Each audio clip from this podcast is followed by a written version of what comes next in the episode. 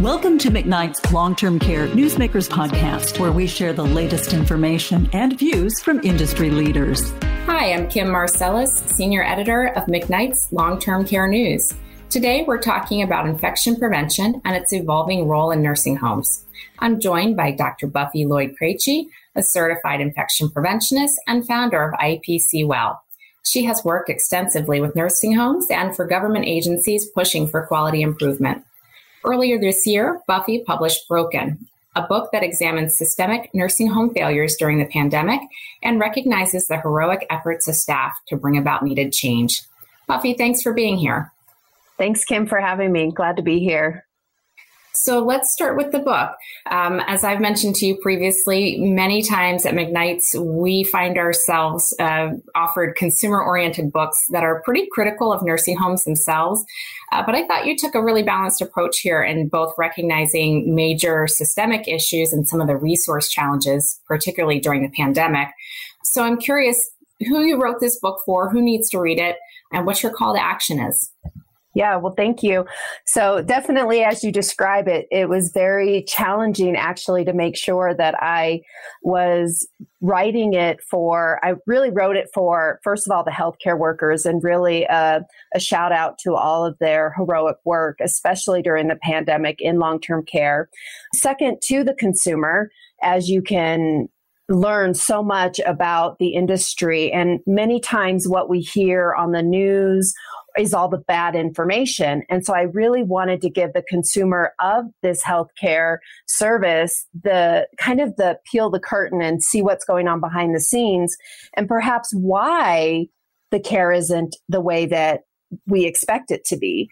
And then thirdly, to policy and decision makers to really show them again what we're up against and how oftentimes as providers providers feel they're in kind of a straitjacket and they want to provide the right care, but they're not necessarily given the tools or the resources. So the call to action is really if you fit into any of those categories is to read the book and then just to see what you can do to contribute to advancing this healthcare services whether that as a consumer it's joining your family council meeting it's becoming involved with one of the nursing home associations um, I, I provide a lot of those resources for healthcare providers really to continue advocating for um, improved working conditions. And also, that is true for the policy and public decision makers as well.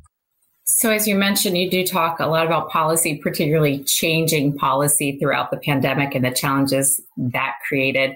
Uh, but really, what hit me was as you visited nursing homes, and, and you were in various states. Uh, I know you're in Arizona, you were in Detroit, I believe, uh, Idaho, I mean, lots of different regulatory environments. But really, what grabbed me were some of the, I'll, I'll say, scary on the ground moments that you had going in to help assess and create programs for people. Um, we could talk all day about those failures, I think. Yes. But can you share a couple of examples that demonstrate how far nursing homes still have to go when it comes to infection control? Well, I first want to say that none of us were prepared for a global pandemic. Uh, health hospitals weren't prepared. That was evident by our lack of personal protective equipment, by the lack of of really um, the, the the way that the guidance came out, the timing of the guidance, and so it was evident that as as a country, perhaps even as a world, we were not ready for this. Um, so nursing homes, of course, were not ready, and and so this was very evident early on in the beginning with the lack of PPE. I, you know, you talk about the scary situations. The first six months of the pandemic were absolutely terrifying as far as, you know, we didn't have what we needed. Staff, I, I worked with a facility that was duct taping garbage bags together because they didn't have any gowns. You mentioned, you know, in Detroit, I worked with Doctors Without Borders in Detroit and also Houston. And we went into this one facility in Detroit that was a brand new building. It had opened January of 2020, and there were no hand sanitizers put up inside of the rooms or outside of the rooms. They had carpet placed. And so to me, you know, we didn't have the infection prevention practices really strongly implemented prior to the pandemic, although we were starting to get there. And so then you hit this you know, you hit this crisis situation. And so um, it was just very evident that we really had a lot of catch up to do um, to be ready and to, to work in this, this situation. So I, I, think we have all heard some stories along those lines, and most folks would say now they're better prepared to deal with COVID. You know, we know how to treat it for the most part, we know how to contain it, though these variants uh, make that uh, different and, and, a changing target all the time. But do you think there are some lessons here that are powerful enough to last? Are we going to let our guard down and go back to some old behaviors around infection control? I do believe, and if there's a silver lining to this pandemic, it's I feel that the public and even within long term care, it has cracked open an understanding of just how real the problem is. And within long term care, we're not we're not just talking about COVID. We're talking we have multi drug resistant organisms such as MRSA and and I won't go into all the names, but um, a lot of uh, resistant organisms that that are creating a lot of harm. And so we, we have an awareness now of infection prevention practices and what we should be doing. However, the problem is, and I want I want the listeners to understand in long-term care, we're still operating very much as we were we have been throughout the last two plus years.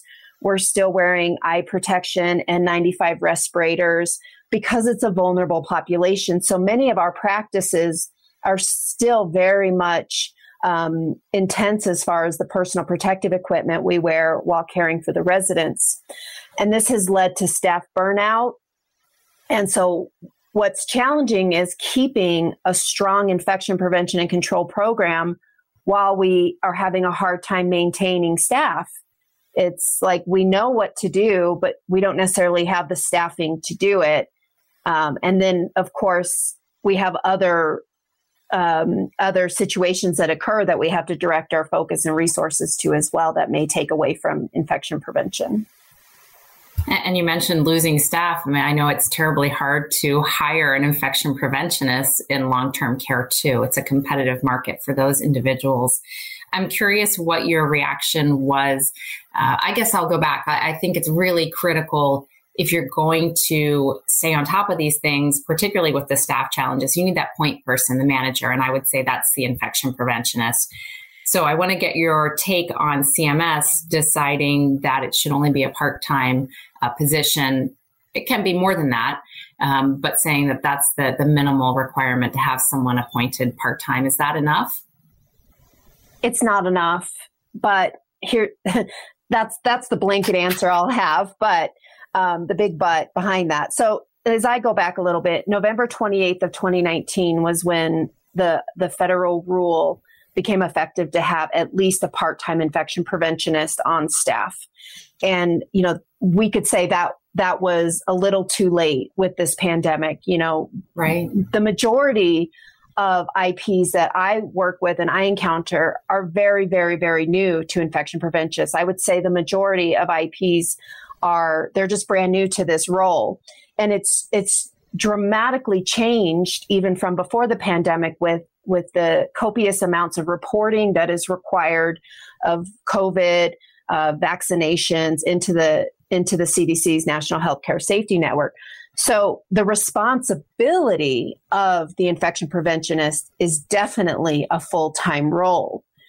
However, we go back to talking about staffing and and unfortunately, even in some buildings I go to, they even have the IP is really only on paper only as even part time because they don't even have nurses to work the floor mm-hmm. to care for the residents. So it absolutely needs to be a full time position, but we're in a situation now where we've got to be able to care for the residents. And so many times those IPs are pulled to the floor um, and so we we you know this is the this is the challenge we have um, is is the staffing right now and and getting the the right staff in to be able to work in this capacity.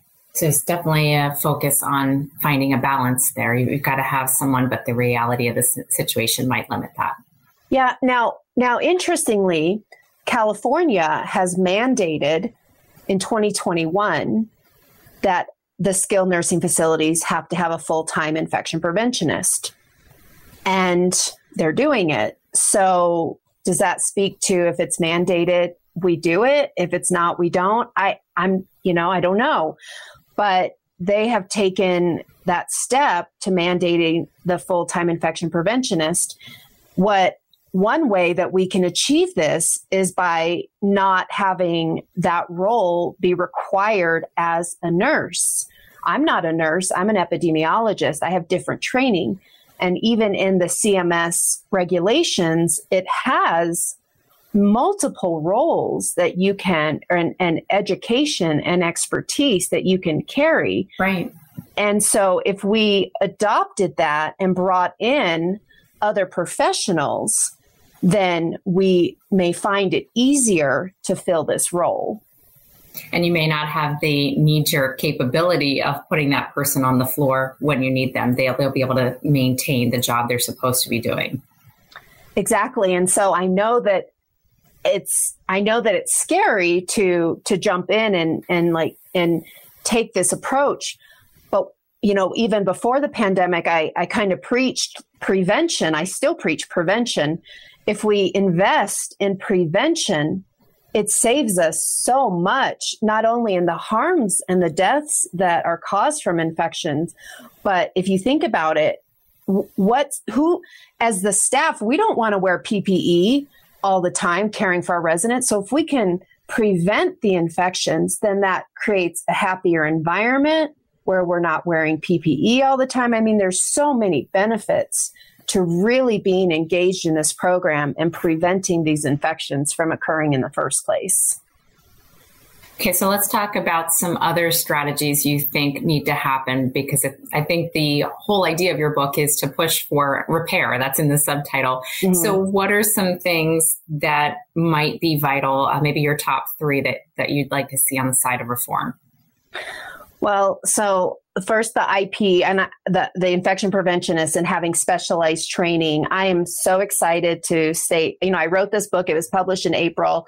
And one of the recommendations that I had was that APIC, which is um, the Association for Professionals Infection Control and Epidemiology, create a, certi- a board certification such like CIC specific for long-term care. And they're actually doing that. Um, right. I was, I was, yeah, and so um, I was able to to participate with this committee, um, and and now we're beta testing it. So to me, that's like that's exactly what we need. We need the specialized, focused training um, for the IPs so that they are recognized as the professional that they are. The next is for the staffing, you know, ratios, and and there's a lot there's a lot of buzz going on about that. President Biden's administration is calling for improved staffing ratios. I know there's um, arguments on both sides. I don't think anybody argues that we need improved staffing ratios. If it's it's just the challenge as as with everything right now with the lack of staff, we can't just you know magically create staff. So we have to create funding for this. We need to perhaps in, increase the Medicare and Medicaid reimbursements. But if you think about it, if if you're the best nurse on this planet and you have you know 20 patients to care for, do you, do you think it's physically possible to truly provide the best care that that res, those residents deserve? I mean, it's just not humanly possible. So we really do need improved staffing ratios. The other, uh, of course, I talk about this. I didn't intend to talk about this in my book, but it was so front and center was regulatory reform in in the way that the survey process is handled and just the extreme punitive nature that our healthcare providers are under all surveys were halted during the pandemic except for targeted infection control surveys for nursing homes and there was $80 million funded for these surveys and $15 million handed out in citations. And to the consumer, that may seem like that's helpful and maybe that's not even enough. But what the consumer doesn't understand is many of these, and I was witness to it and this is this was the biggest pain point was that these surveys become this gotcha and these nitpicky um, we're gonna we're gonna not leave until we find something wrong. And we just need to change that mentality. Nursing home operators and staff are not coming to work to screw up and do a bad job. Mm-hmm. and so we need to treat them as the professionals they are. We need to better train the surveyors and we need to look at how we actually handle this survey process because this process alone is driving a lot of really good people out of the industry because we're just treated with such contempt all the time. And who wants to go to work feeling that way? And nobody does. So we really need focus on improving that system as well. And I think you are speaking to the right crowd with that. I don't know of many people who would disagree on, that that last one especially. But let's talk about quick change because certainly regulatory reform does not come easily or quickly. Right. What are some things that nursing homes can do to help themselves, particularly on the infection control front right now? Well, this is what I love to talk about because you're right. I mean, change takes time, and I'm the most impatient person on this planet, at least from my perspective, because change cannot come fast enough. And so there are many things that we can do. First of all, in our facilities, we can really we can really embrace infection prevention. We can really know that, that it makes a difference. Invest in our staff, invest in the infection preventionist, create a culture of infection prevention. Um, I really lean heavily on the prevention piece because that will, we don't have to control it if it's not in the building. So let's prevent it we can look for simple tips such as do we have easy access to hand sanitizers? CDC recommends having them inside and outside of every resident room. But nearly almost 100% of facilities I go to, they don't have that. They may have it inside or outside, but not both. Okay. So in increasing easy access makes it hardwired in our brain so we can do it. So that's one simple step that can help decrease the spread of infections just with our hand hygiene. Terrific. Well, I would suggest that folks who want to get more um, ideas from you can check out the book. It's called Broken. And Buffy, thanks again for your insights. And, and certainly for writing, I want to say it, it is not uh, just a numbers story. It is, there's a personal story there. There are your experiences. It's really an, an easy read. So thank you for that. And Thank for McKnight's, I'm Kim Marselas. Have a great day. Thank you for listening to McKnight's Long Term Care Newsmakers podcast. For the latest in long term care news, visit McKnights.com.